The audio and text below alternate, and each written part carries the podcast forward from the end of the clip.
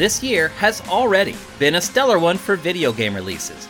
You likely have a backlog of games that you haven't completed, and that's a good thing, because April is the first real down month for 2022. You know us at Sifted. We tell you the truth, even if it's not pretty. So while we've only found 9 games truly worth recommending in the next 30 days, a few of them are must buys. Let's check them out. While we just learned that the sequel to Breath of the Wild has been delayed, again, let's not forget that LEGO Star Wars The Skywalker Saga has been in development for 5 years. It's not easy squeezing all 9 Star Wars flicks into one brick built video game, but that's exactly what Traveler's Tales has done.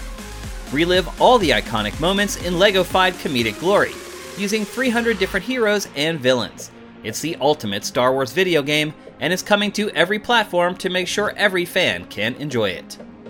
Sony's Hardball Simulation used to be a PlayStation exclusive, but all that changed last year with its debut on Xbox. It worked. The game sold far better than it ever has, despite being basically given away for free on Game Pass. Even though the real MLB season is delayed due to greed, this year's video game is crossing the plate right on time.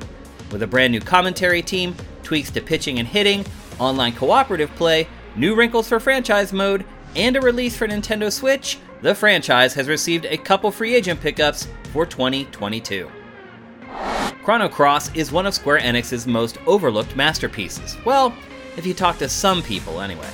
Back when I worked at GameSpot when it was released in 2000, it was given a perfect 10 by one of our reviewers, and it's been a controversial score ever since. At the very least, it's a solid turn based JRPG that has received much less praise than its predecessor, Chrono Trigger.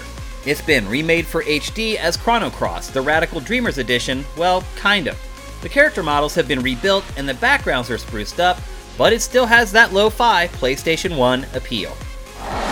If you spent any time in the arcades back in the day, then you've likely spent a ton of time with Sega's quarter munching light gun franchise, The House of the Dead. It's bordered on a so bad it's good aesthetic from the start, and we're hoping this revamped take on the very first game doesn't lose that campy charm. It's a Switch exclusive for now, which makes sense because it has motion controllers by default, but rumblings of other platforms have already surfaced. Unsurprisingly, the visuals have received a major upgrade, which makes the gore a little more convincing. And there's even cooperative play to get friends and family involved in the zombie blasting. We were moderate fans of Back 4 Blood when it launched back in October. While the game didn't sell especially well, its appearance on Game Pass on launch day has been a huge boon to its future. Sporting over 10 million players, its community is gigantic and it's been waiting for new content. Enter the first real DLC expansion, Tunnels of Terror. Featuring two new playable characters, eight skins, three new monsters, new weapons, and even a new PvE variant, there's plenty to sink your teeth into when this cooperative zombie blaster rises from the grave once more. Crotch rockets have failed to gain the same traction as their four wheeled counterparts when it comes to video games, but the MotoGP franchise won't give up. Year after year, it keeps improving, and 2022 is no different. While the base game hasn't been rebuilt, the small details that make the sport so interesting keep piling up. This year, players have more control over bike suspensions, while the tracks are enhanced with better reactions when riding over curves. The slipstream mechanic is more realistic, affecting tire and brake temperatures for both players and AI riders.